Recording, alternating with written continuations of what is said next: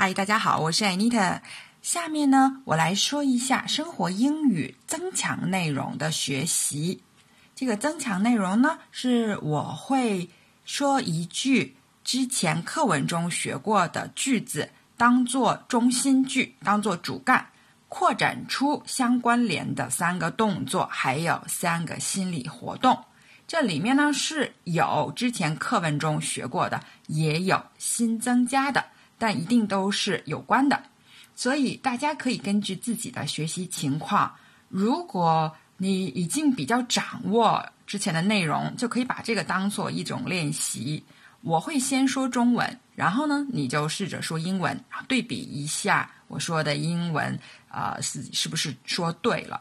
如果感觉自己啊之前学的没有那么扎实，或者觉得前面的句子比较长、比较难的话，那么可以在前面的基础上再学一遍，当做是新的学习。